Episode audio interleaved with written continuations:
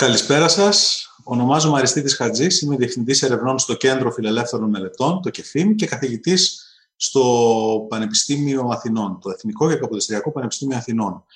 Ε, εμείς στο ΚΕΦΙΜ, ειδικά για την ε, επέτειο των 200 ετών για το 2021, λοιπόν, έχουμε ένα project πάρα πολύ φιλόδοξο, το οποίο έχει ως τίτλο 1821-2021 200 χρόνια από την φιλελεύθερη επανάσταση.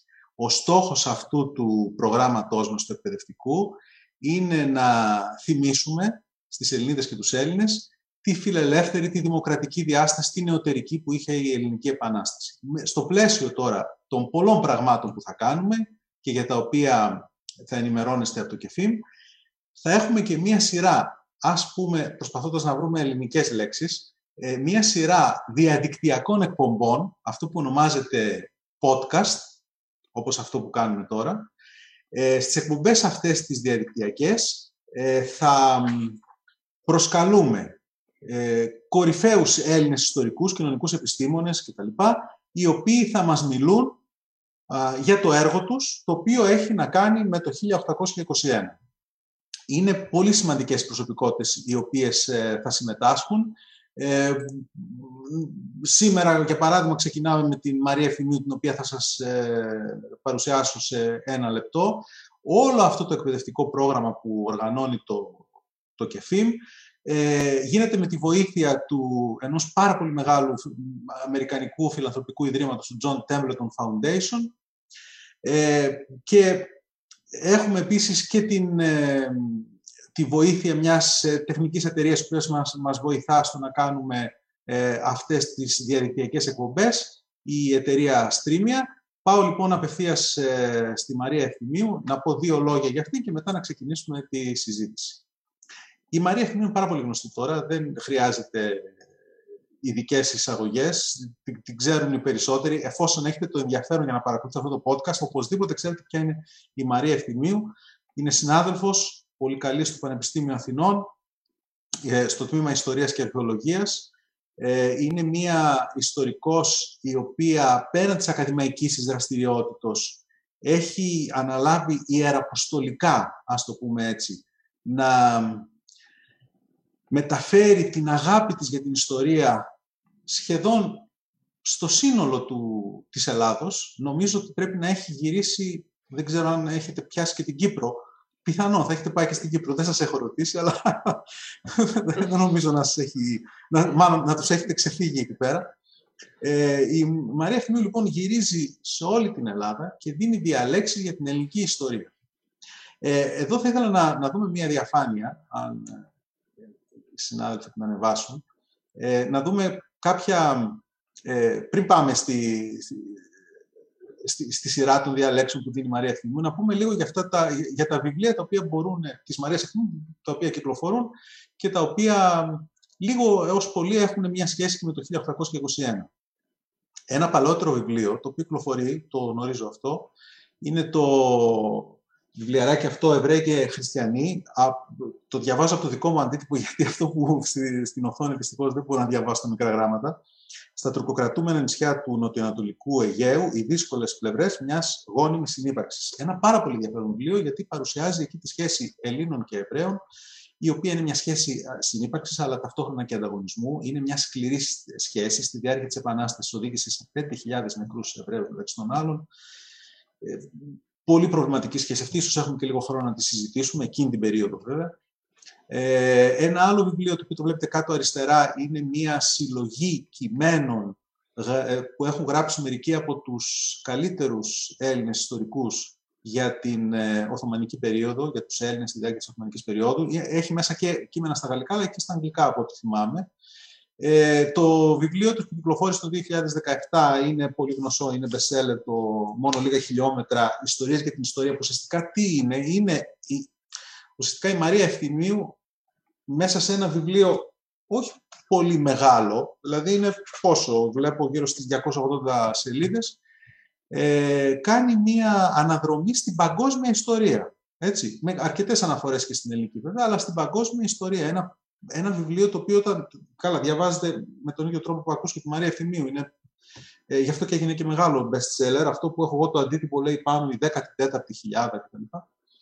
Ε, συζητάμε με τον δημοσιογράφο Μάκη Προβατά, απαντάει σε ερωτήματα και δίνει μια πάρα πολύ καλή εικόνα της παγκόσμιας ιστορίας, ξεκινώντας, από ό,τι θυμάμαι τώρα, γιατί έχω και καιρό που το διάβασα, ξεκινώντας από, το, ε, από την, την προϊστορική εποχή. Ε, το επόμενο το οποίο έχει πολύ μεγάλο ενδιαφέρον, το βιβλίο που βλέπετε κάτω δεξιά, είναι τα απομνημονεύματα του Αρτέμι Μίχου. Είναι απομνημονεύματα για το Μεσολόγγι, για την έξοδο του Μεσολογγίου, τα οποία δεν είναι τόσο γνωστά όσο του Κασομούλη, ας πούμε, του Σπύρο Μίλιου. Αυτός ο Αρτέμις Μίχος, αν δεν κάνω λάθος, κυρία Φημίου, να, να με διορθώσετε, τα είχε γράψει και δεν ήθελε να δημοσιευθούν πριν το θάνατό του, γιατί είναι σκληρά απομνημονεύματα. Η κυρία Φημίου μαζί με τον ε, επιμελητή, δεν ξέρω αν υπάρχει αυτή η λέξη, τον Βαγγέλη Σαράπη, τα ε, επιμελήθηκαν και βγήκε από το βιβλίο αυτό από το Ίδρυμα της ε, Βουλής. Έχει πάρα πολύ μεγάλο ενδιαφέρον γιατί η ιστορία του Μεσολογγίου είναι για μένα η πιο συγκλονιστική ιστορία της Επανάστασης. Και το τελευταίο είναι το πρόσφατο βιβλίο της, ε, που είναι στο μοντέλο, το βλέπετε, είναι το μεγάλο που, έχω, που έχουμε στην οθόνη, είναι το Ρίζες και Θεμέλια, πάλι δεν διαβάζω τα μικρά γράμματα, οδόσημα της ιστορίας του ελληνισμού. Ε, όταν, καλά, πριν κυκλοφορήσει το βιβλίο, η, η κυρία Φημή έδωσε αρκετές διαλέξεις την Ελλάδα για τα δυνατά σημεία του, του ελληνισμού στη διάρκεια των χιλιάδων χρόνων της παρουσίας του ελληνισμού. Αλλά αυτό το βιβλίο είναι κάτι ανάλογο με το προηγούμενο. Είναι μια αναδρομή στην ιστορία του ελληνισμού από την αρχή μέχρι πρόσφατα. Και σε αυτό το βιβλίο θα βρείτε ένα αρκετά μεγάλο, ε, ουσιαστικά δύο κεφάλαια αφιερωμένα στην, ε, ε, στη μεταβυζαντινή περίοδο και στην ταυτόχρονα και στη ε, πρώτη περίοδο της τουρκοκρατίας και ένα άλλο κεφάλαιο για την Ελληνική Επανάσταση που η κυρία Ευθυνού συζητάει πάρα πολλά. Λοιπόν, έχω πει ήδη πάρα πολλά, θέλω να σας δώσω το λόγο, να σας κάνω την πρώτη ερώτηση που έχει να κάνει με όλη αυτή τη δραστηριότητά σας. Ε, κύριε Ευθυνού, έχετε ένα πάθο για την ιστορία, ο τρόπος που μιλάτε, οι διαλέξεις που δίνετε, στο YouTube όλα αυτά είναι ανάρπαστα, οι ομιλίες σας, τα, τα πάντα. Μιλάτε για πάρα πολλά ζητήματα. Οι διαλέξεις, στο Μέγαρο για την παγκόσμια ιστορία είναι φοβερά ενδιαφέρουσες και αυτές που έχετε κάνει με το Πανεπιστήμιο Κρήτης. Αλλά έχετε μια ιδιαίτερη αδυναμία για την Επανάσταση του 1821, την οποία την γνωρίζετε πάρα πολύ καλά. Ε, γιατί αυτή η περίοδος ήταν αυτή που σας συγκίνησε περισσότερο; Ξέρω ότι υπάρχει και μια ιστορία που πάει στα φοιτητικά σας χρόνια, όταν καθίσατε να διαβάσετε τα απομνημονεύματα κτλ. Την ξέρω την ιστορία, γι' αυτό τη ζητώ να μας την πείτε εσείς. Έχετε δίκιο. Ε, κοιτάξτε, πράγματι όταν ε, μπήκα στο πανεπιστήμιο ε, ε, ήταν, και, ήταν το 72 όταν μπήκα, 72-73 και ε, κάποιοι καθηγητές ήταν πάρα πολύ ενδιαφέροντες, αλλά άλλοι καθόλου. Και ε, κινδύνευα να γίνω μια τεμπέλα που δεν θα ασχολούνταν με το αντικείμενό της και μόνη μου σκέφτηκα ότι πρέπει να με βάλω σε μια σωστή πειθαρχία του, του χώρου στον οποίο είχα αποφασίσει να είμαι και μπήκα στο σπουδαστήριο και είπα ας διαβάσω τα απομνημονεύματα των αγωνιστών του 21, τις ώρες που δεν ε, θα κάνω κάτι. Και τότε ε, πραγματικά μπλέχτηκα σε παγίδα. Μια υπέροχη παγίδα, πάρα πολύ ενδιαφέρουσα, διότι ε, δεν είχα καθόλου φανταστεί την Επανάσταση όπως όταν τη διάβασα μέσα από τις πηγές. Ε, από το σχολείο ξέραμε πέντε κοντρικά πράγματα, τελείως στρογγυλεμένα, χωρίς ε, πολλές φορές ε, εσωτερική αναζήτηση των, των αλληλουχιών. Και έτσι μπήκα σε μια δικιά μου συζήτηση που μετά την, με τη βοήθεια φυσικά και της βιβλιογραφίας μέσα στα χρόνια με έκανα να εμβαθύνω. Όμως πρέπει να σας πω ότι όσο και να διαβάζει κανείς την Επανάσταση, τουλάχιστον με το δικό μου μυαλό, ε, όλο μπερδεμένος είσαι. Είναι μια πάρα πολύ περίπλοκη επανάσταση. Πάρα πολύ περίπλοκη επανάσταση.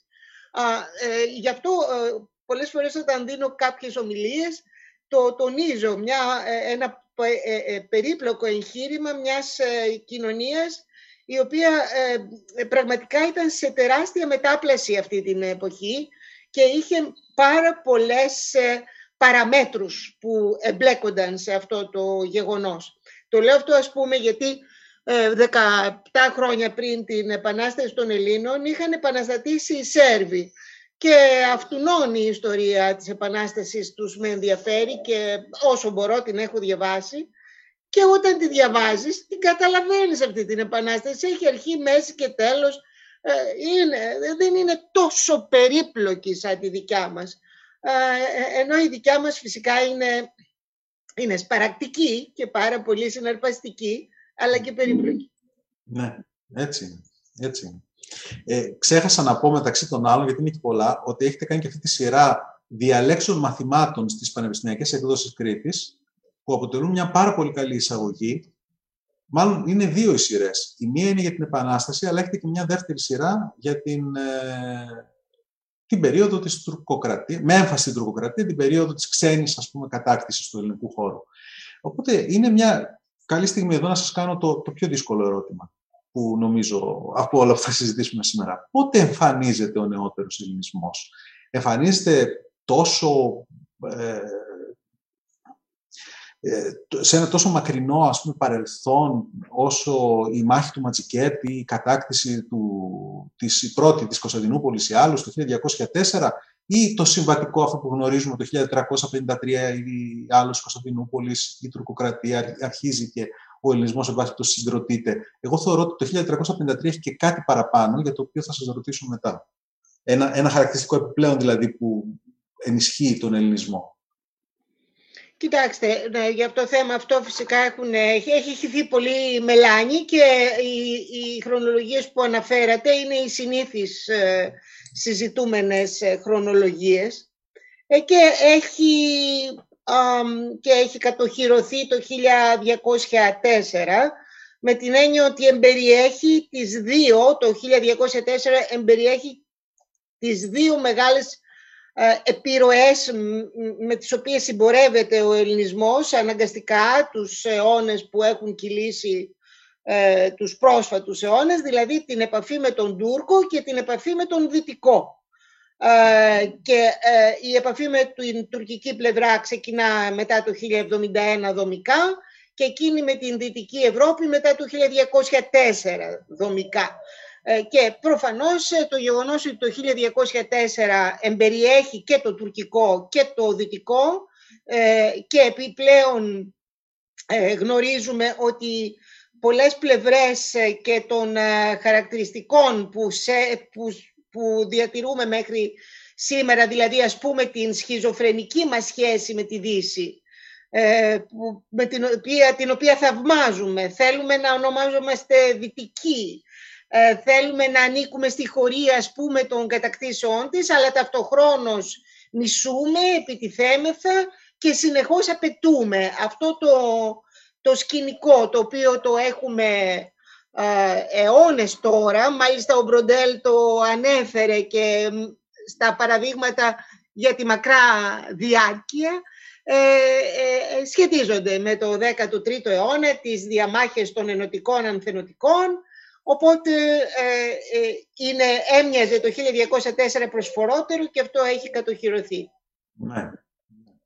Ε, θα επανέλθουμε σε αυτό, στη, στη σχέση αυτή την κάπως περίεργη που έχουμε με τη Δύση, όταν θα, θα, θα μιλήσουμε λίγο παραπάνω για την Επανάσταση.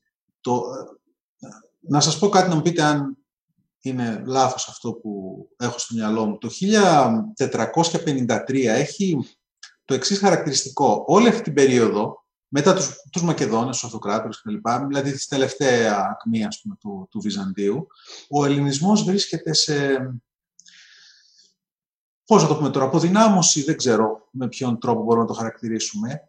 Νομίζω ότι το, με τη, μετά την άλωση, ακριβώς μετά την άλωση, ε, το γεγονός ότι ο Μάμεθο Πολιορκητής τοποθετεί την ορθό, το Πατριάρχη, ο οποίος είναι Έλληνας όλη τη διάρκεια για πάση περιπτώσει μιλάει ελληνικά κτλ.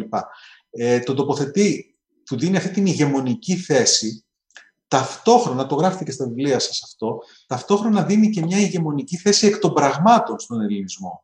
Όχι μόνο επειδή η γλώσσα της Εκκλησίας είναι η ελληνική, αλλά ε, ε, κατά κάποιο τρόπο ε, και γιατί τα, τα πατριαρχία καταργούνται το βουλγαρικό και το σερβικό, Ε, η γλώσσα η οποία οι άνθρωποι μορφωμένοι της εποχής πρέπει να γνωρίζουν είναι η ελληνική, άρα είναι ευκολότερο για κάποιους που είναι έμποροι και άρα γνωρίζουν και πέντε γράμματα παραπάνω να μιλούν ελληνικά. Ε, θεωρώ λοιπόν ότι η απόφαση αυτή του Μάμετ, που έγινε βέβαια για διοικητικούς λόγους καθαρά, ήταν μια, για την Οθωμανική διοίκηση μια προφανώς καλή επιλογή, ε, ενισχύει τον ελληνισμό με έναν τρόπο που θα φτάσει στο αποκορύφωμά τους στις παραμονές της Επανάστασης, όταν πραγματικά ο ελληνισμός αποτελεί ε, μια ηγεμονική δύναμη και στον πραγματικό τομέα, όχι μόνο για τους Έλληνες βέβαια, αλλά για τους Αλβανούς, για τους Βλάχους, όπως αναφέρεται εσύ, για τους Βουλγά, Βούλγαρους. Ε, υπάρχουν και αντιδράσεις μέσα στους κύκλους των Βουλγάρων που θεωρούν ότι ε, έχει φτάσει σε, σε πολύ υπερβολικά σημεία αυτός ο θαυμασμός απέναντι στους Έλληνες κτλ. Ήταν τόσο κρίσιμο τελικά αυτό, η δημιουργία αυτού του, του, του Ρουμ Μιλέτο που ταυτίζονταν ε, σχεδόν όλοι οι χριστιανοί Ορθόδοξοι με τους Έλληνες; Ε, ε, το, το πώς είναι οργανωμένο το πράγμα δεν, ε, δεν είναι του 1453, είναι στη σύλληψη του Μωάμεθ του προφήτη, ο οποίος και είχε δώσει τις οδηγίες για το πώς θα συνεπάρχουν πιστοί με απίστους και το εφάρμοζαν οι Τούρκοι ως μουσουλμάνοι, μια και ακολουθούν το, το, τη Σαρία, τον Ιερό Νόμο. Ε, ε το, το εφάρμοζαν δηλαδή και, και πριν την κατάληψη της Κωνσταντινούπολεως, ε, μια και το πρώτο τουρκικό μόρφωμα παρουσιάζεται χοντρικά μετά το 1280 και τον Οσμάν, τον Οθωμάν. Ε, ε, όπως και οι, ακόμα πιο πριν οι Σελτζούκοι τηρούσαν αυτές τις ε, αυτές τις γραμμές ας πούμε του Κορανίου, δηλαδή δεν κατέλησαν ε, οι μουσουλμάνοι πατριαρχία, ούτε κατέλησαν επισκοπές και μητροπόλεις και αυτό ακολούθησε και ο Μωάμεθο Πορθητής με την κατάληψη της Κωνσταντινούπολεως. Ε, μια και με την λογική του Κορανίου τους απίστους μπορείς να τους κυβερνάς στα συνολικά μεγάλα πράγματα της αυτοκρατορίας, αλλά στα εσωτερικά τους ζητήματα ε, που πρέπει να ακολουθήσουν τις γραμμές της θρησκείας τους, ε, δεν μπορεί ο μουσουλμάνος να παρισφρεί. Ε, εξ αυτού διατήρησε το Πατριαρχείο και τις Μητροπόλεις και τις Επισκοπές ως επιπλέον διοικητικό εργαλείο. γιατί με τον τρόπο αυτό απαλλάσσονταν από μια σειρά ε, θεμάτων που η Οθωμανική διοίκηση και το Οθωμανικό δικαιακό σύστημα. Ναι. Ε, ε, τώρα, το, το αν το 1453 εξ αυτού το κάνει το μη, μάλλον όχι, γιατί τα, τα, η ροή του ξεκινά και διαρκεί από τους προηγούμενους αιώνες. Φυσικά, το 1453 όλα γίνονται πολύ καθαρά, γιατί ε, ο Μωάμεθ Πορθητής έχει το μαχαίρι, έχει και το πεπόνι, έχει το κύρος, έχει τη δύναμη, έχει καταλάβει το όνειρο των, του αραβικού και μουσουλμανικού κόσμου, δηλαδή την Κωνσταντινούπολη και με τη δύναμη που έχει επιβάλει πράγματα που άλλοι, άλλοι σουλτάνοι δύσκολα θα τα επέβαλαν νωρίτερα από αυτόν. Και φυσικά δίνει μεγάλη, ε, μεγάλο βάρος στο Πατριαρχείο Κωνσταντινούπολης που είναι στην πρωτεύουσά του έχει το μεγάλο κύρος στην Ανατολική Μεσόγειο μεταξύ των ε, τεσσάρων άλλων πατριαρχείων εξ αρχής. Το Πατριαρχείο Κωνσταντινούπολεως ήταν ε, όχι εξ αρχής, αλλά από τον 4ο αιώνα και μετά είναι το σημαντικότερο, οπότε ε, έχει που να πατήσει. Και, και επενδύει βέβαια και στην ε, αντιπαλότητα των ε, ενωτικών και των αθενωτικών, Βεβαίως. η οποία είναι πολύ έντονη. Μάλιστα, το η πρώτη φορά που εγώ είδα, σας άκουσα να, να μιλάτε, ήταν σε ένα βίντεο που μιλούσατε για τη, τις τελευταίες στιγμές της Κωνσταντινούπολης, τον Κωνσταντίνο Παλαιολόγο, που δεν είναι και τόσο δημοφιλής και τα λοιπά. Ωραία. Ε, η τουρκοκρατία τώρα η περίοδος αυτή έχει πάρα πολύ μεγάλο ενδιαφέρον, αλλά αυτό που μας ενδιαφέρει περισσότερο λίγο εμάς εδώ είναι κάτι που ε, το διάβασα στο καινούργιο σας βιβλίο, το τονίζετε πάρα πολύ, είναι οι προϋποθέσεις για να ε, για την εμπάση τη, την εθνεγερσία είναι προϋποθέσεις οι οποίες είναι και πνευματικές, είναι και οικονομικές βέβαια προϋποθέσεις. Τονίζετε εσείς όμως τρία πράγματα. λέτε ότι αυτά είναι τα δυνατά σημεία του ελληνισμού την περίοδο εκείνη που οδηγούν στην Επανάσταση. Η γλώσσα, η παιδεία, το δεύτερο, και το τρίτο είναι η ναυτιλία και εμπόριο, δηλαδή το, η οικονομική δραστηριότητα. Οι Έλληνες ε, πάνε πάρα πολύ καλά. Ε, μάλιστα και ο Τρικούπης ε, έτσι ξεκινάει την ιστορία του, λέγοντας ε, για αυτή την ανισορροπία μεταξύ Ελλήνων και, και Τούρκων. Πάνε πάρα πολύ καλά, έχουν χρήματα, συσσωρεύουν μάλιστα πολύ μεγάλα κεφάλαια, ε, μπορούν και χρηματοδοτούν σχολεία. Η γλώσσα τους τώρα πια είναι και αντικείμενο μελέτης έτσι, και συγκρούσεων μάλιστα μεταξύ των Ελλήνων. Ο, ο Κούμας, ξέρω εγώ, και ο, και ο Κοραής. Καταρτζίσκη. Ναι, όλοι αυτοί. Ο, η, η, τα, τα σχολεία, μάλιστα διάβαζα πρόσφατα στο, στο, στο, στις κοινωνιές, στο Αϊβαλί, το σχολείο είχε 96 τάξεις, κάτι τέτοιο, ένα μεγάλο νούμερο, τεράστιο, ακόμα και για τα σημερινά δεδομένα, με ανθρώπους όπως ο Βενιαμίν ο Λέσβιος. Αυτές λοιπόν είναι οι προϋποθέσεις οι οποίες, ας πούμε απλώς αυτό, ότι αναστατώνουν τον ελληνισμό σε μια περίοδο, η οποία είναι περίοδος επαναστατικής σε όλο τον κόσμο, όχι μόνο στην Ευρώπη αλλά και στην ε, Αμερική και τη Βόρειο και τη Νότιο αργότερα. Ε, οι Έλληνες λοιπόν αρχίζουν να σπουδάζουν και στη Δυτική Ευρώπη, αρχίζουν και αυτά τα συζητάτε στο βιβλίο σας, έτσι, ε, έχει πολύ μεγάλο ενδιαφέρον το πώς πηγαίνουν τα παιδιά στην, ε, στα ευρωπαϊκά πανεπιστήμια, ε, νιώθουν περήφανα οι νέοι Έλληνες, κυρίως παιδιά εμπόρων και φαναριωτών, νιώθουν περήφανα για την καταγωγή τους. Και από τη μια αναρωτιούνται οι ίδιοι γιατί βρίσκονται σε αυτή τη θέση, από την άλλη όμως αισθάνονται και κατά κάποιο τρόπο ε, την περιφρόνηση των Ευρωπαίων, οι οποίοι τους αντιμετωπίζουν ως όχι ανάξιους ε, της, ε, της καταγωγής τους, αλλά ότι βάσει τόση εξαιτίας αυτής της καταγωγής πρέπει να κάνουν κάτι. Δεν μπορούν να ε, υπομένουν αυτήν την, την πιο βάρβαρη, όπως ακόμα και ο Μέτερ τη χαρακτηρίζει βάρβαρη, αυτοκρατορία της εποχής εκείνης. Και έτσι αποφασί... Ε, αυτές είναι οι συνθήκες οι οποίες δημιουργούν την, την, την επανάσταση. Αλλά το ερώτημα είναι το εξής εδώ. Ε, με το νομίζω έχει πολύ μεγάλο ενδιαφέρον. Δημιουργούνται αυτές οι προϋποθέσεις, αλλά το πιο σοβαρό σχέδιο που υπάρχει εκείνη την εποχή, θεωρώ εγώ, ότι είναι του Καποδίστρια. Είναι ένα σχέδιο το οποίο λέει με δύο λόγια ότι και δεν είναι μόνο του, του Καποδίστρια, είναι και του Κοραή. Το, και ο Κοραής βλέπετε στα πράγματα, και ο Μαυροκορδάτος και ο Ιγνάτιος, ο Γκροβλαχία, όλοι σημαντικοί Έλληνες. Ότι ο ελληνισμός χρειάζεται μια προετοιμασία ε, πνευματική. Είμαστε στη φάση της προετοιμασίας τώρα, για να μπορεί να δημιουργήσει ένα νέο κράτος, ε, δηλαδή το έθνος να αποκτήσει και συνείδηση του ότι είναι ένα έθνος, γιατί ε, μιλούμε για 2, 3, 4, 5.000 Έλληνες που έχουν αυτόν τον προβληματισμό, 10.000 ή περισσότεροι, οι υπόλοιποι είναι γεωργοί, είναι κτηνοτρόφοι, δεν τους απασχολούν τα ζητήματα αυτά. Πρέπει λοιπόν να, το έθνος να, να μορφωθεί, να εκπαιδευτεί, να ετοιμαστεί, να έχει συνείδηση του ότι αποτελεί κομμάτι ενός έθνους, ακόμα και ο, ο τελευταίος ο γεωργός της, της Πελοποννήσου και μετά να γίνει η Επανάσταση ή αν όχι επανάσταση, οτιδήποτε γίνει στρατιωτικά θα γίνει με τη βοήθεια της Ρωσίας. Όμως αυτό όλο το ανατρέπει η φιλική εταιρεία.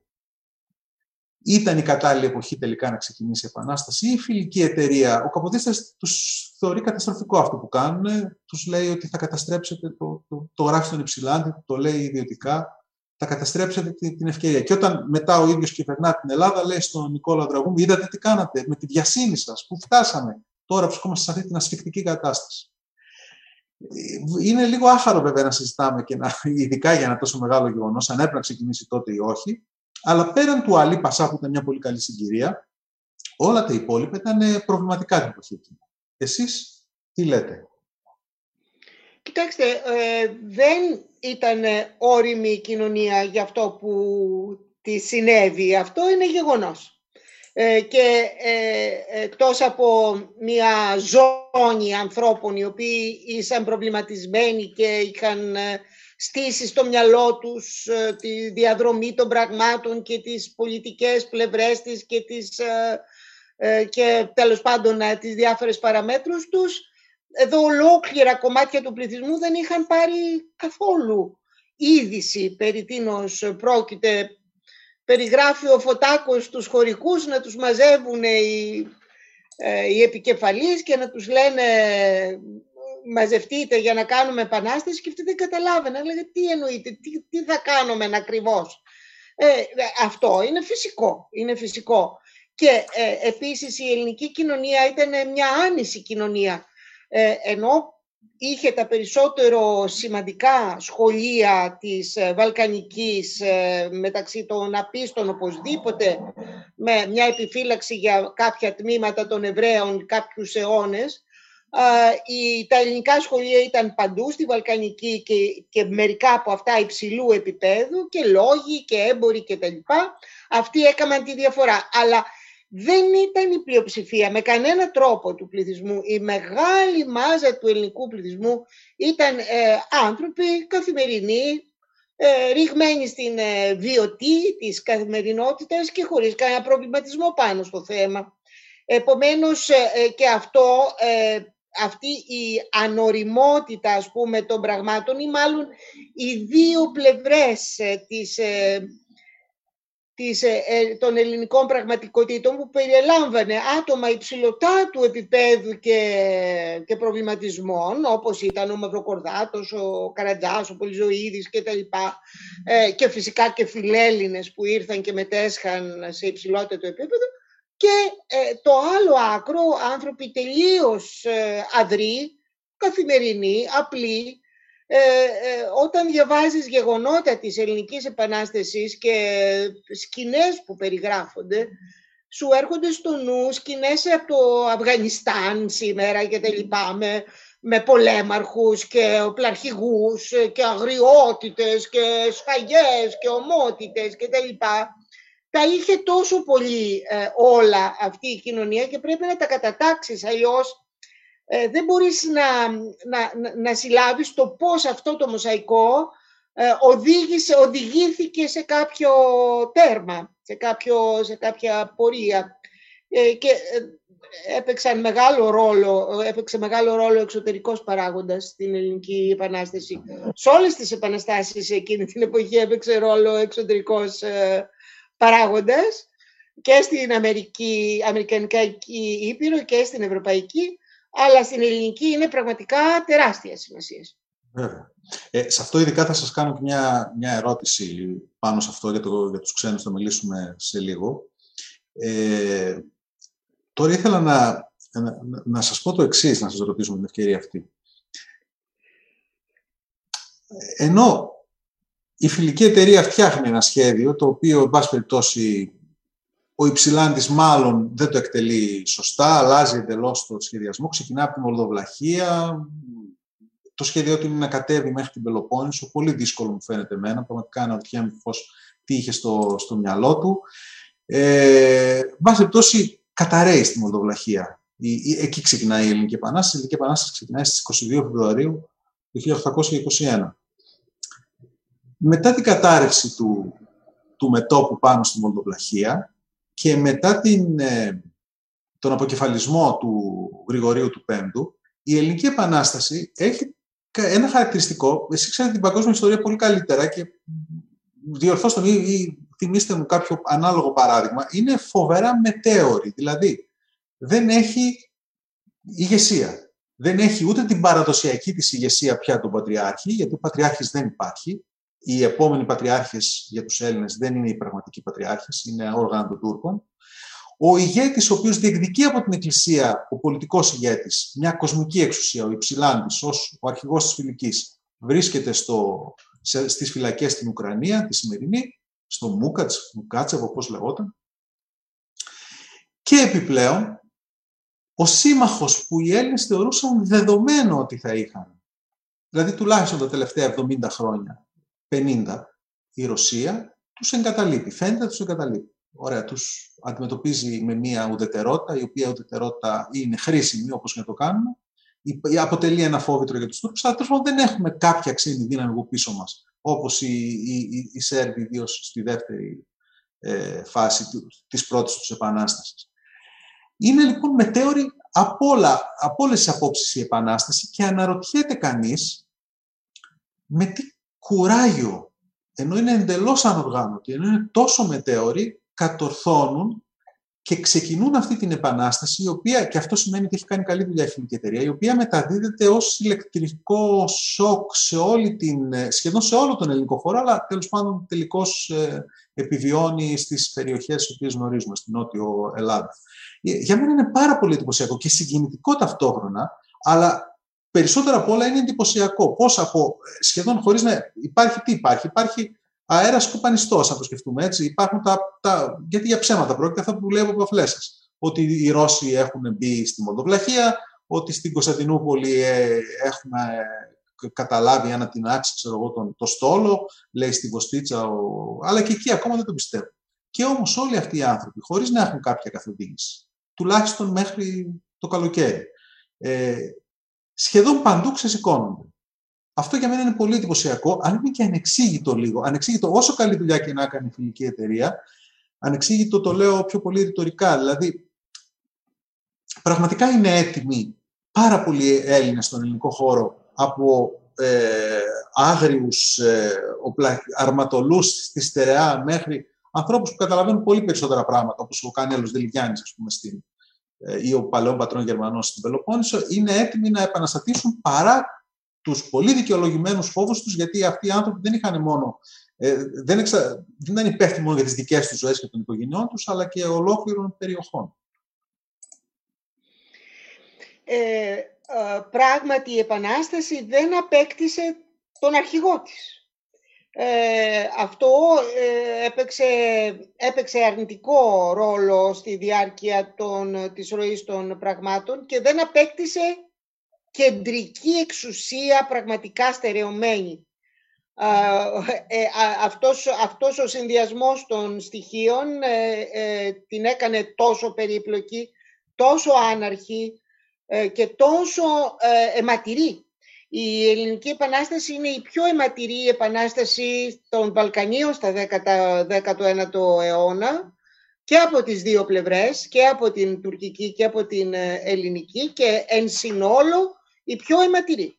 Ε, με πολλά, πολλά γεγονότα που δεν είναι μόνο πολεμικά, είναι και πέραν αυτών, δηλαδή σφαγές αμάχων, ένθεν και ένθεν και και πολύ ομή ε, βία ε, που ένα κράτος συντεταγμένο αν είχε πραγματικά δομηθεί ενώ εξωτερικά έμοιαζε ότι δομήθηκε και μάλιστα με πάρα πολύ προχωρημένο τρόπο και με δυτικού τύπου ε, συλλήψεις ε, στην πραγματικότητα δεν στήθηκε ήταν και λίγος ο χρόνος να γίνει η μετάβαση από μια πρωτόγονη στην ουσία κοινωνία σε μια τόσο υψηλού επίπεδου ε, διαδικασία που υιοθέτησαν τα στελέχη και οι λόγοι ε, οι οποίοι και συνέγραψαν και καθοδήγησαν τα πράγματα, οι Έλληνες είχαν συμπαρασυρθεί και από το θαύμα τους, δηλαδή ε, τον αυτοθαυμασμό για το γεγονός ότι ήταν απόγονοι των αρχαίων Ελλήνων που οι Ευρωπαίοι θαύμαζαν, που με τη σειρά τους εκείνοι θαύμαζαν τους Ευρωπαίους και επομένως ήθελαν μέσω της αρχαιότητας να φτάσουν τους Ευρωπαίους και να υιοθετήσουν τα ευρωπαϊκά πράγματα για να ξαναγυρίσουν στους προγόνους τους. Όλα αυτά έκαναν την ελληνική πλευρά να κάνει βήματα πολύ ανώριμ, ανορίμως πρωτοπόρα. και αυτό να, το, να την να ακολουθεί. Ας πούμε οι Σέρβοι ε, στην επανάστασή τους ήταν παραδοσιακοί στην πραγματικότητά τους. Οι τομές τους δεν ήταν δραματικές παρότι έχουν να δείξουν κάποια σημεία. Η ελληνική επανάσταση είναι τελείως εντυπωσιακή αν την πάρει κανείς στις κατακτήσεις που είχε, τις πολιτικές και τις ιδεολογικές. Αλλά αν στην πραγματικότητα μπει στη μάζα, στη μεγάλη μάζα ε, του λαού, θα δει κανείς ότι αυτές οι αλλαγές ήταν πολύ πιο βραδίες και ε, τελικά δημιούργησαν αυτό το εκρηκτικό ε, βάθρο ε, το οποίο υπέβοσκε σε όλη την Επανάσταση και που σε σχέση με το ερώτημά σας, ε, ε, ο λόγος που κρατήθηκε η Επανάσταση κατά τη γνώμη μου είναι ότι υπήρχαν πολύ ισχυρές δομές σε μία πολύ μεγάλη περιφέρεια που είναι η Πελοπόννησος. Η Πελοπόννησος ήταν η ναυαρχίδα της Επανάστασης του 1921 από κάθε πλευρά και πολιτικά. Και πολιτικά γιατί διέθετε το πιο οργανωμένο πολιτικό σώμα που, που είχε όλος ο ελληνισμός πριν από την Επανάσταση, το είχε έτοιμο, στημένο δηλαδή, και πάνω σε αυτό το σώμα δούλεψε η φιλική εταιρεία ε, και το πέτυχε, δηλαδή τα περισσότερα μέλη των 50 ε, τόσων ισχυρών οικογενειών της Πελοποννήσου ήταν μέλη της φιλικής εταιρείας, όπως και ο ανώτατος κλήρος της Πελοποννήσου. Και ε, εξ αυτού η Επανάσταση όταν ξεκίνησε μόλις τις αβεβαιότητες της διοικήσεως, διέθετε ένα στιβαρό πολιτικό σχήμα στην Πελοπόννησο, που στην πραγματικότητα ήταν η πραγματική διοίκηση των Ελλήνων. Δηλαδή, στην, ε, στην Εθνοσυνέλευση της Επιδαύρου δημιουργήθηκε μια κυβέρνηση που ψηφίστηκε από τους παραστάτες του έθνους και παραλλήλως υπήρχαν άλλες δύο, ε, τρεις κυβερνήσεις ε, στην Ανατολική και στη Δυτική Στερεά και στην Πελοπόννησο, διότι η Εθνοσυνέλευση της Επιδαύρου δεν διέλυσε τις ε, τοπικές, τις τρεις αυτές μεγάλες ε, περιφερειακές διοικήσεις. Και εάν κανείς παρατηρήσει τη δομή της κυβέρνησης που στήθηκε το, στο Δεκέμβριο και Ιανουάριο του, το Δεκέμβριο του 21 Ιανουάριο του 22 και την Πελοποννησιακή Γερουσία, δεν υπάρχει σύγκριση του ποιος πραγματικά είχε διοικητικές δομές και μπορούσε να προχωρήσει πράγματα. Η, η, η Πελοποννησιακή Γερουσία είχε μέχρι και αστυνομία, είχε και ταχυδρομείο, ε, είχε όλα τα συστήματα ε, και ε, συνεργασιών παρόλες τις εσωτερικές.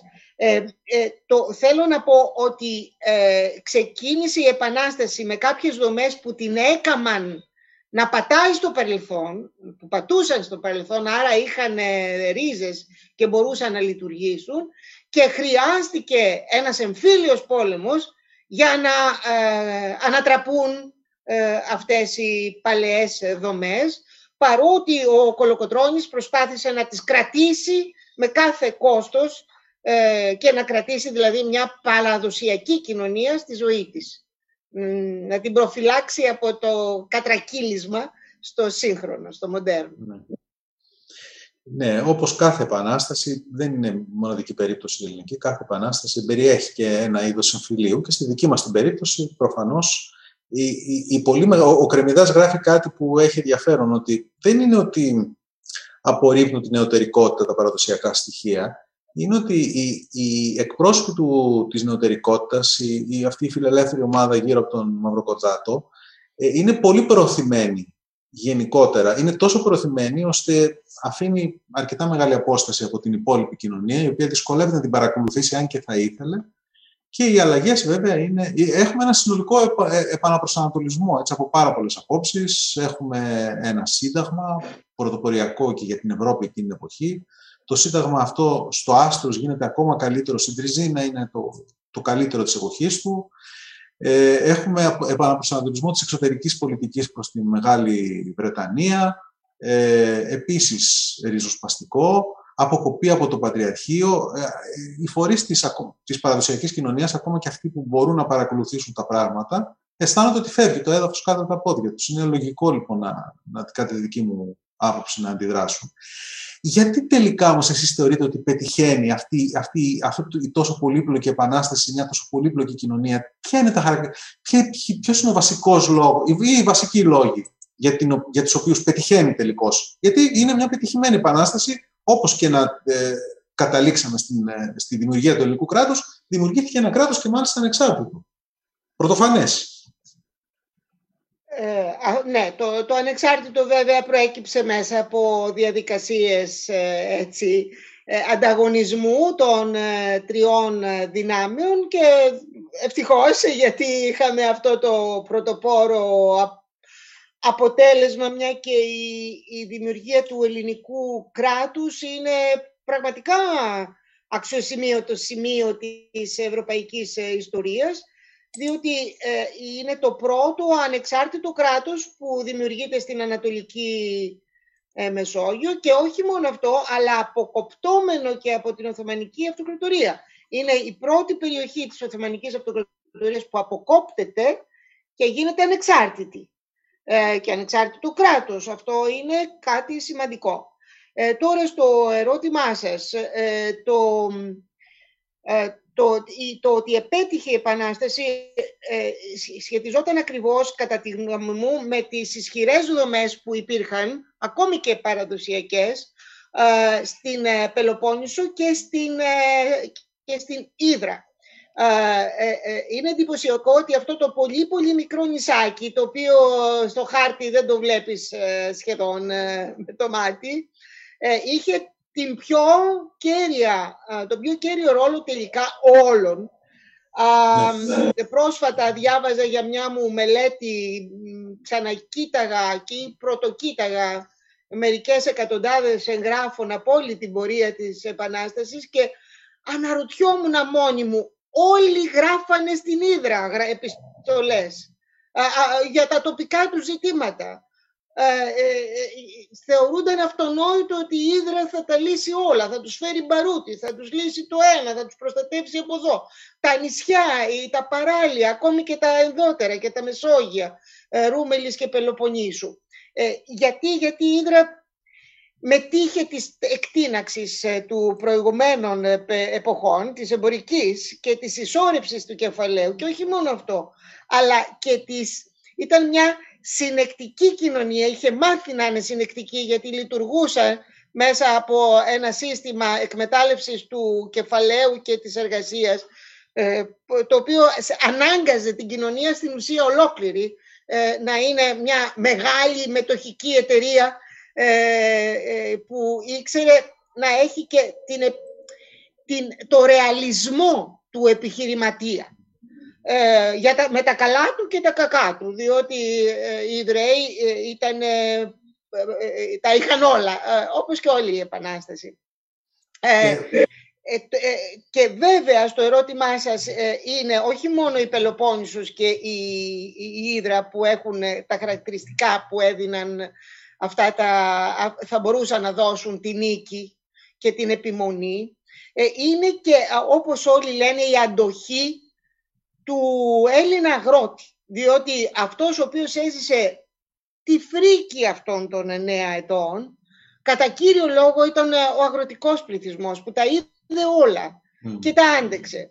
Τα άντεξε γιατί ε, υπήρχε πρώτα-πρώτα το διακύβευμα, δηλαδή αυτό δεν μπορεί να το αρνηθεί κανείς ότι οι άνθρωποι ήθελαν να ζουν με τη θρησκεία τους, να είναι κυρίαρχοι, να μοιάσουν τον Ευρωπαίο, να γίνουν ανεξάρτητοι, ναι. Αλλά μπορεί να είναι και άλλα σημεία. Παραδείγματος χάρη το γεγονός ότι γρήγορα δεσμεύτηκε η γη της Πελοποννήσου ως ε, εθνική γη. Ε, και αυτό έκανε να πιστεύουν ε, χιλιάδες ανθρώπων ότι θα πάρουν τμήμα αυτής της εθνικής γης ε, με την ανεξαρτησία της χώρας. Και είτε ήταν ένας ακτήμων αγρότης, είτε ένας γεωκτήμονας που ήθελε να προσθέσει και άλλα στην γεωκτησία του, ε, αυτή, ε, ε, τα 10 εκατομμύρια εθνικής γης στα, της Πελοποννήσου, κατά τη γνώμη μου έπαιξαν ρόλο στην αντοχή. Διότι άντεχες περιμένοντας και κάτι αυτό που θα άλλαζε και τη ζωή σου στην καθημερινότητα της παραγωγής. Κάτι που δεν το έχω συνειδητοποιήσει πάρα πολύ είναι ότι μέχρι να έρθουν τα δάνεια το 1824, για τρία χρόνια η Επανάσταση λειτουργεί με τι κεφάλαια. Ποιος πληρώνει; Δεδομένου ότι έχει καταρρεύσει το. Η Ήδρα, ναι. Δηλαδή αυτό. Όχι, δεν... ίδια κεφάλαια. Δηλαδή. Ε, ναι. Και ένα μεγάλο μέρος φεύγει από την Ήδρα, από τους προεστούς. Δηλαδή ουσιαστικά επενδύουν τα πάντα στην Επανάσταση. Όχι μόνο την περιουσία τους, βέβαια, και τη ζωή τους και πολύ περισσότερα. Ε, Απλώς χρειάζονται πολύ μεγαλύτερα κεφάλαια, τα οποία και, και η διεθνής αναγνώριση που συγχετίζεται με το, με το δάνειο.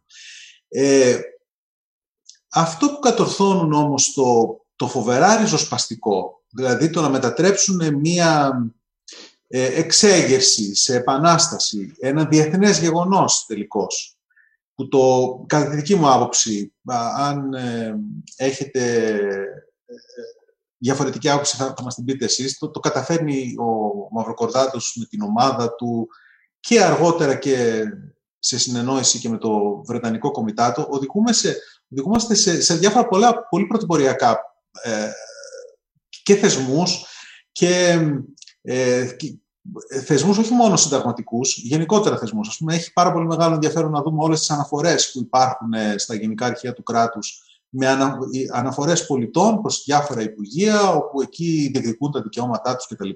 Κάτι που διάβασα στο βιβλίο σας όμως, που μου έκανε πολύ μεγάλη εντύπωση, και ασχολούμαι πολύ με αυτό το θέμα, αλλά δεν το ήξερα.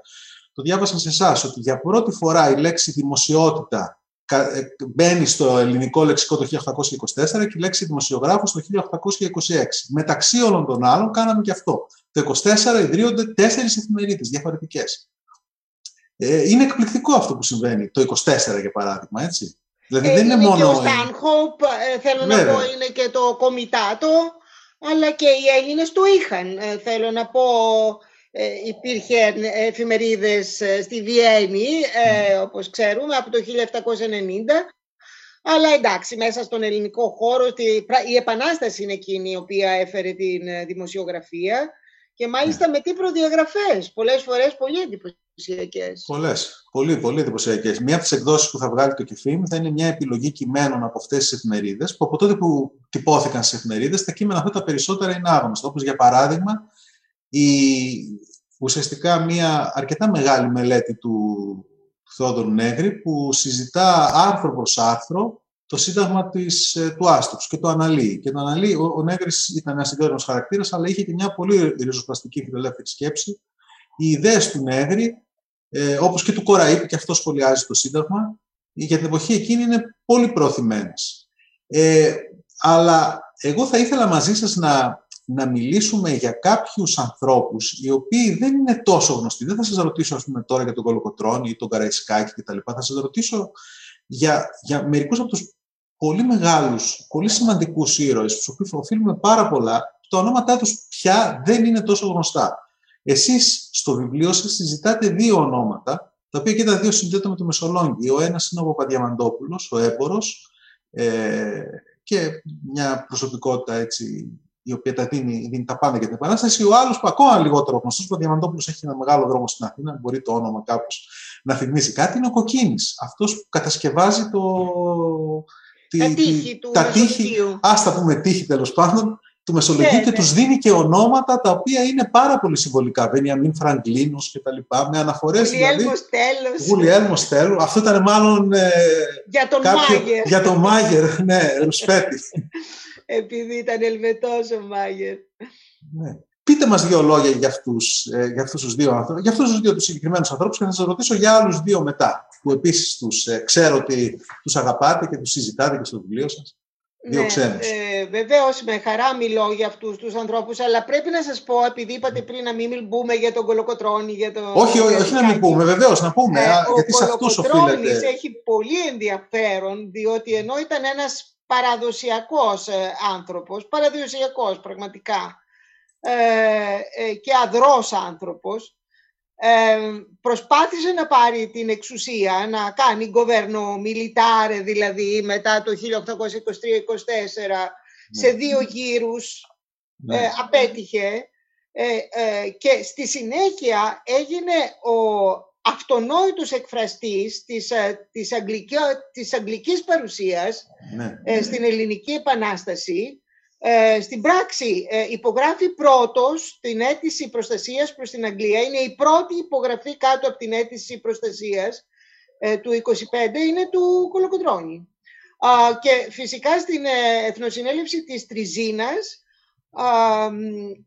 είναι εκείνος που προτείνει τον Church και τον Κόχραν να γίνουν αρχηγοί των ελληνικών ενόπλων δυνάμεων στη Στεριά και, στη Στεριά και στην θάλασσα αντιστοίχως. Ε, και φυσικά ε, πιστεύει ότι η χώρα που, στην οποία πρέπει κανείς να εμπιστεύεται είναι η Αγγλία. Ποιος, ο αρχηγός του Ρωσικού κόμματος, έχει ναι. σημασία αυτό. Και ναι. ε, νομίζω ότι ε, αυτές μπορούμε να, μόνο αν κατανοήσουμε την περιπλοκότητα της ανθρώπινης προσωπικότητας και ανθρώπων σαν τον Κολοκοτρώνη μπορούμε να αποκωδικοποιήσουμε τμήματα της Επανάστασης. Ναι, ναι, Τώρα, όσον αφορά τον Παπαδιαμαντόπουλο, ας πούμε, που ε, είναι από τους πιο σεβαστές ε, μορφές της Επανάστασης, όπως και ο Δημήτριος Υψηλάντης, ε, ναι. άτομα τα οποία έχει ενδιαφέρον ο Μαυροκορδάτος, ο Νέγρης, ο Υψηλάντης, ο Παπαδιαμαντόπουλος. Ξεκίνησαν την Επανάσταση πάμπλουτοι. Ναι. και ε, τα έδωσαν όλα, δεν συζήτησαν ποτέ τίποτα. Όταν τελείωσε η Επανάσταση δεν είχαν τίποτα κυριολεκτικά. Ε, και δεν το συζήτησαν αυτό το πράγμα. Σε μια, ε, σε μια πραγματικότητα ολόγυρά τους που περιελάμβανε πολύ λαφυραγωγία, πολύ ναι. απληστία, πολύ ομότητα για περί το χρήμα. Όχι ότι δεν έλειπαν πάντοτε οι ανιδιοτελείς άνθρωποι, αλλά υπήρχε και πάρα πολύ ιδιοτέλεια και πάρα πολύ ε, παραδοπιστία σε πολλά πράγματα. Ε, λοιπόν, ο Παπαδιαμαντόπουλος ήταν ο πιο πλούσιος άνθρωπος της Πάτρας ε, πριν από την Επανάσταση, εφοπλιστής και επιχειρηματίας κτλ. Και, και είχε μια πορεία υποδειγματικής αφοσίωσης στον αγώνα και τελικά ε, πέθανε, ε, σκοτώθηκε βγαίνοντας από το Μεσολόγγι, ποτέ δεν βρέθηκε το, το πτώμα του. Ε, ένας άνθρωπος που ήταν πάντα εκεί που έπρεπε, χωρίς πολλά πολλά και τα έδινε όλα.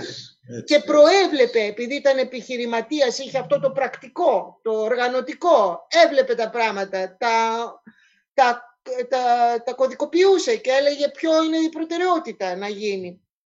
Και αδιαφορούσε για τα ε, τα, τα, εκείνα τα οποία συνέτριβαν το, το πλαίσιο. Εκείνος κρατούσε το πλαίσιο διότι ήξερε ότι πρέπει να κρατηθεί η καρδιά για να προχωρά. Και, ε, ε, ο Δέκο Κίνης ήταν μια συγκινητική περίπτωση ενός ε, λογίου, ας πούμε, μηχανικού, ο οποίος είχε διδάξει και στο Βουκουρέστι, στην ηγεμονική ακαδημία και ήρθε να πολεμήσει και τα έδωσε όλα στο Μεσολόγγι. Δεν ήταν Μεσολογγίτης, ήταν πτυχίο. Ναι. αλλά τα έδωσε όλα στο Μεσολόγγι και τη ζωή του επίσης και αυτός ε, χάθηκε, δεν είναι θέμα και ε, με κάθε αφοσίωση να, ε, να ενισχύσει την άμυνα αυτού του, του σημείου που έπαιζε τεράστιο ρόλο. το ξέραν οι Έλληνες.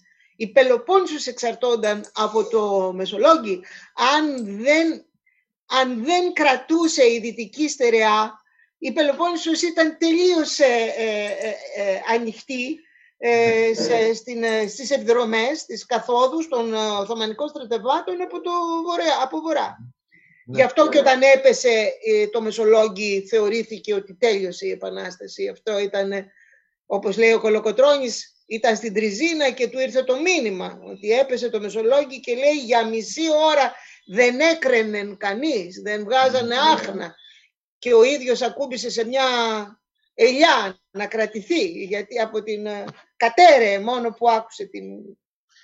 Ουσιαστικά είχε μετατραπεί σε πρωτεύουσα της Ελλάδος το Μεσολόγγι.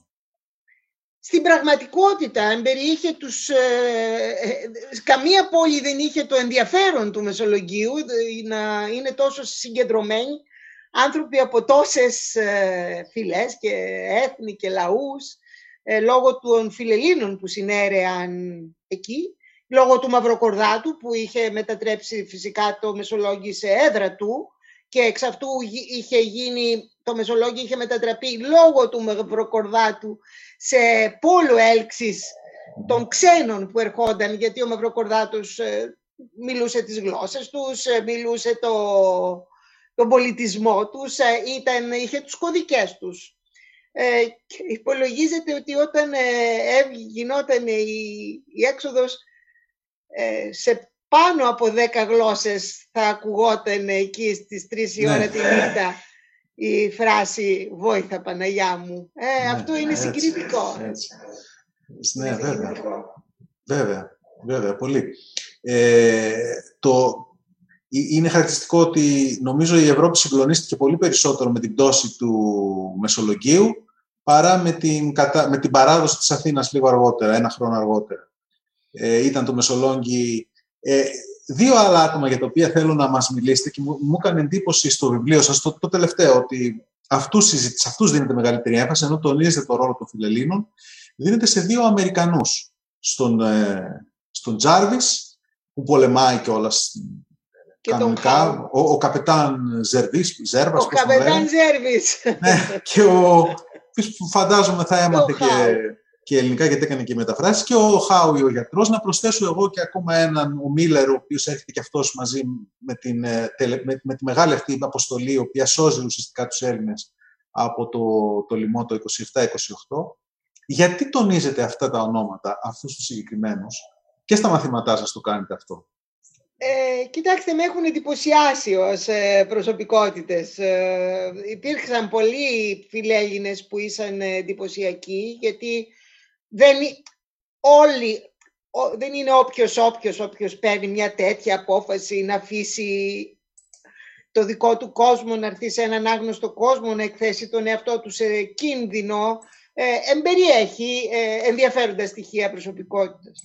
Ε, ο Χάου με εντυπωσίασε με την ε, σταθερότητα της ε, ενασχόλησής του με την ελληνική υπόθεση μέχρι και τα 70 του χρόνια. Είχε έρθει σταθερά, βοήθησε, ήταν γιατρός, βοήθησε σε πολλές δράσεις που αφορούσαν την ιατρική, στήθηκαν κλινικοί, κλινικές με την βοήθεια αυτών των ανθρώπων, στον Μπόρο, ε, που ήταν ανοιχτές ε, στον κάθε ασθενή ε, και επιπλέον ο Χάου έχει και αυτό το, αυτή την υπέροχη το, οραματισμό να μετατρέψει την Ελλάδα σε χώρο παραγωγής που να είναι αξιοπρεπής από την σταθερή οικονομία που θα δημιουργούσε και είχε φανταστεί δομές παραγωγής που, να, που ήταν κοινοβιακές, κοινοκτημονικές.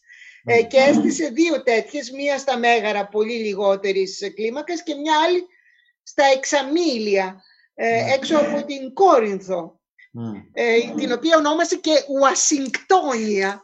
Είναι καταπληκτικό πράγμα τώρα. Τα διαβάζεις αυτά και είναι σαν ψέμα σε μια Ελλάδα που ζει, ό,τι διαβάζεις ολόγυρα είναι μια φρίκη, φτώχεια, καταστροφή, βία, όλα αυτά και ξαφνικά ένας άνθρωπος στείνει ένα πρωτοποριακό, όχι μόνο με, ελληνικές, με ελληνικούς όρους, παγκοσμίους όρους, και το ονομάζει Ουασιγκτόνια, στο in the middle of the nowhere δηλαδή ακριβώς, έξω από την Κόρινθο. Ε, και ε, ο Χάου ε, πήγε, ήρθε ξανά στην Αμερική, προσπαθούσε να σταλούν χρήματα στους Έλληνες, βοήθησε τους κριτικούς αγώνες, τους αγώνες των κριτών.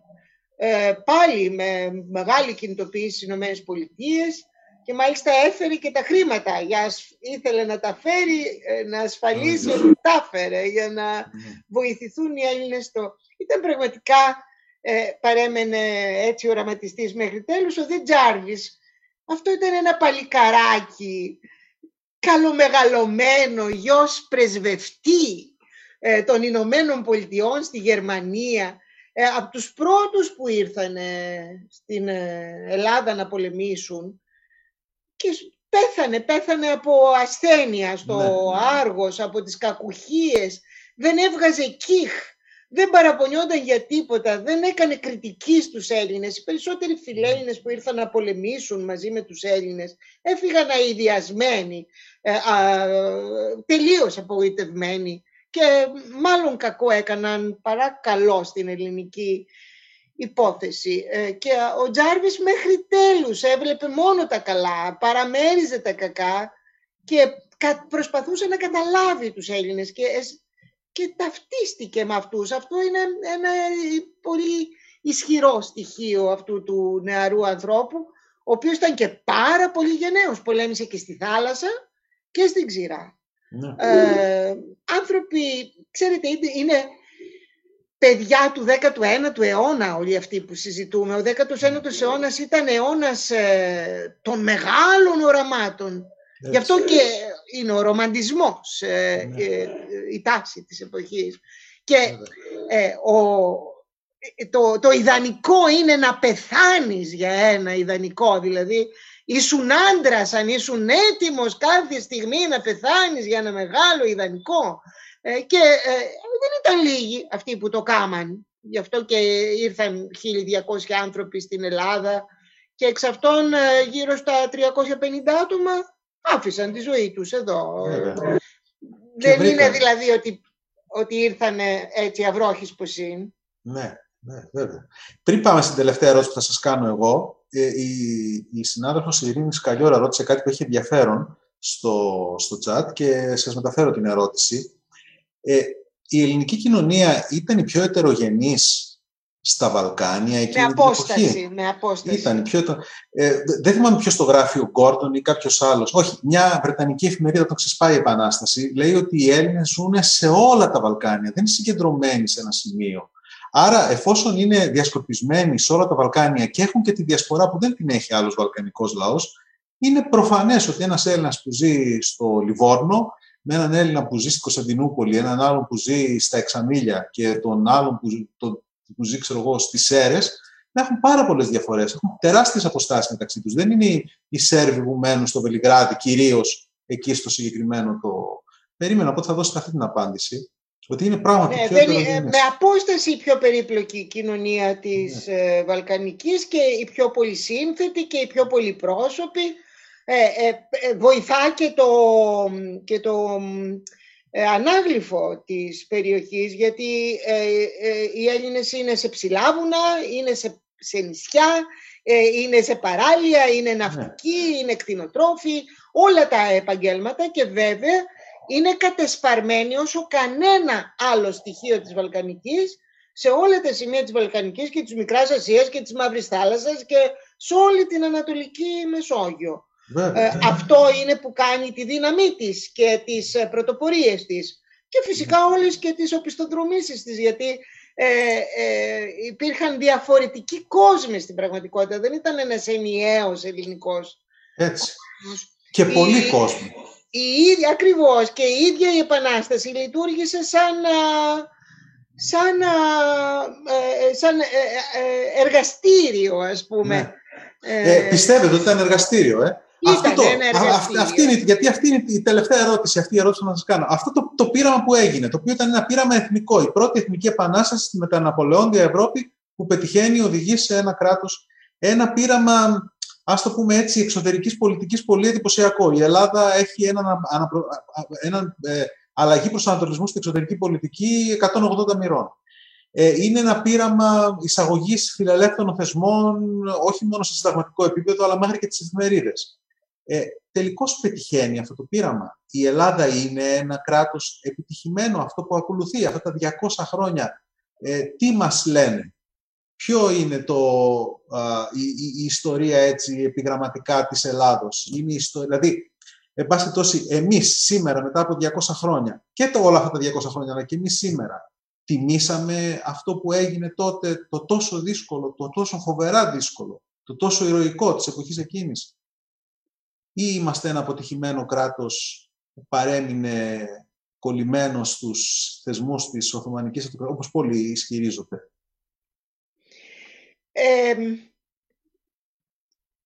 Τα φαινόμενα δείχνουν ότι είμαστε επιτυχημένο κράτος ε, και πρωτοπόρο. Ε, και τούτο διότι την διοίκησή μας συνήθως την εμπιστευόμασταν, ακόμη και αν αντιπολιτευόμασταν πολύ έντονα, σε άτομα τα οποία ήταν δυτικότροπα. Είχαν σπουδάσει στην Ευρώπη, είχαν υψηλή μόρφωση, και ε, σε μια, δηλαδή αυτό το οποίο συνέβη στην Επανάσταση συνεχίστηκε πολύ στην ελληνική πολιτική ιστορία. Ε, κατά τη γνώμη μου οι Έλληνες είχαν εντυπωσιακά υψηλού επίπεδου πολιτικά στελέχη κάθε τόσο στην ε, πολιτική τους ζωή. Ευρωπαϊκού επίπεδου στελέχη. Από τον Μαυροκορδάτο, τον πρώτο πρωθυπουργό των Ελλήνων, τον Ιωάννη Καποδίστρια, τον πρώτο ε, κυβερνήτη των Ελλήνων, ε, μέσα στο 19ο αιώνα τον Γκουμουνδούρο, τον ε, Χαριλαουτρικούπη, στον 20ο αιώνα τον ε, Βενιζέλο, ε, τον ε, Κωνσταντίνο Καραμαλή και άλλοι πολιτικοί που ήταν υψηλού επίπεδου και στελέχη που ήταν υψηλού επίπεδου. Δηλαδή, ε, αυτή η διάσταση μεταξύ της ηγεμονικής ομάδας και το, των, κατώ, των, των, των μεγάλης μάζας ε, του, του λαού ε, συνεχίστηκε στην, για μεγάλο διάστημα στην ελληνική ιστορία. Δεν είναι αναγκαστικά κακό καθόλου. η, η, στην, γιατί δεν είναι κακό να συνεχίζεται και το παραδοσιακό και να κρατάει την... έχει και αυτό το άρωμά του, έχει και αυτό τη δύναμή του. Το ζήτημα είναι πόσο αρμονικά συνδυάζονται αυτά. Ε, ναι. ε, δεν συνδυαζόταν αρμονικά. Κάθε τόσο κάτι τραβούσε μπροστά, το άλλο τραβούσε πίσω, με αποτέλεσμα πολύ μεγάλης κλίμακας εντάσεις. Η ελληνική πολιτική ζωή είναι μονίμως σε ένταση, σπάνια να έχει μια ε, ε σύγκληση των πραγμάτων. Πάντως, εκείνη την εποχή, οι Έλληνες επαναστάτες, ακόμα και οι πιο παραδοσιακοί, δεν αμφισβήτησαν την ένταξη της Ελλάδος στην Ευρώπη. Τη θεωρούσαν δεδομένη. Εγώ δεν, δεν έχω υπόψη μου κάποιο κείμενο, κάποιο έγγραφο Έλληνα, ε, ακόμα και το λεγόμενο κόμμα των Ρωσόφιλων αργότερα, θεωρούσε ότι τη Ρωσία ως κομμάτι της Ευρώπης βέβαια, έτσι, όχι ως ένα κομμάτι ασιατικό. Δεν, είχε δηλαδή μια, δεν υπήρχε μια τάση στροφής προς την Ανατολή ή οτιδήποτε άλλο. Ήταν το, θέμα και μιας συνένεσης σε πολύ ψηλό βαθμό αυτή η ένταξη στη Δύση. Όντως, η, η, ένταξη, ε, ε, η ένταξη με την, στην πλευρά της Αγγλίας, ε, αυτό ήταν καθοριστικό. και κυρίως η στάση του, του Κολοκοτρώνη, ο οποίος στην ουσία συμπαρέσυρε τους ε, τους στρατιωτικούς, ε, δηλαδή το, αν θα λέγαμε το, το, το πιο παραδοσιακό κομμάτι της ελληνικής κοινωνίας, ε, ε, έπαιξε ρόλο.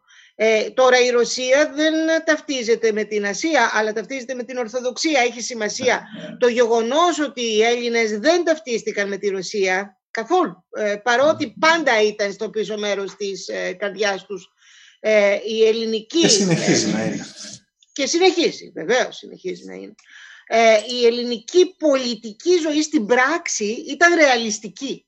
Ναι. Ε, και ε, οι, οι κατά καιρούς ηθήνοντές μας ε, κρατούσαν την, το, το πιδάλιο της ε, συμμετοχής στο πλευρό της Αγγλίας. Σας λέω χαρακτηριστικά ότι ακόμη και ο Ιωάννης Μεταξάς, ο, ο τέλος πάντων ε, ηγέτης των, των όσων συνέβησαν το, από το 1936 μέχρι το 40 και την δικτατορία της 4ης Αυγούστου κτλ.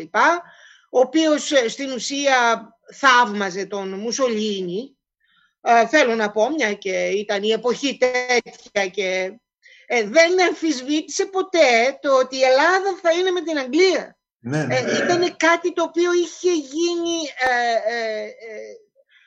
ήταν, ήταν σταθερό στο μυαλό των υψηλής, ε, υποχρεώ, των υψηλών υποχρεώσεων πολιτικών, διότι κάθε, άλλη, ε, ε, κάθε άλλος προσανατολισμός έμοιαζε επικίνδυνος για τα ελληνικά ε, συμφέροντα και κανείς δεν, τα, δεν το διακινδύνευε τελικά, ακόμη και αν έκαμε τις κριτικές του. Δεν το διακινδύνευε.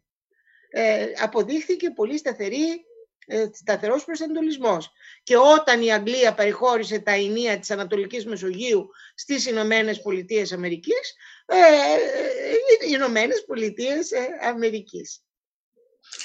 Ε, η κυρία Ευθυμίου αγαπάει τόσο πολύ την ιστορία που νομίζω στο προηγούμενο βιβλίο σας έχετε αυτό το «Έτσι θέλω να τελειώσουμε». Έχετε ένα απόσπασμα το οποίο εμένα μου φάνηκε πολύ ενδιαφέρον, πολύ συγκινητικό. Θα μου επιτρέψει να το διαβάσω και έτσι να ε, να τελειώσουμε. Λέτε ότι σε κάποια στιγμή κάποιος φίλος σε μια παρέα ρώτησε σε περίπτωση που μπορούσατε μετά θάνατο να επιλέξετε τον παράδεισό σας, πώς θα θέλατε να είναι αυτός ο παράδεισος. Και εσείς λέτε το εξής. Είναι στο, στα μόνο λίγα χιλιόμετρα ιστορίας. Ε, ότι αυθο, αυθόρμητα απαντήσατε στην περίπτωση που ο καλός Θεός δεν με προόριζε για τα τάρταρα, θα ήθελα να μου επιτρέψει να παρακολουθώ τις εξελίξεις στη γη από μία γονίτσα, από ένα φινιστρίνι, αενάως, χωρίς τη δυνατότητα παρέμβασης, μόνο να βλέπω. Τι κοστίζει ένα φινιστρίνι. Ελπίζω λοιπόν ο καλός Θεός, που σίγουρα δεν θα σας στείλει στα τάρταρα αν υπάρχει, να κρατήσει αυτό το φινιστρίνι. Ελπίζω να υπάρχουν δύο και παραπάνω.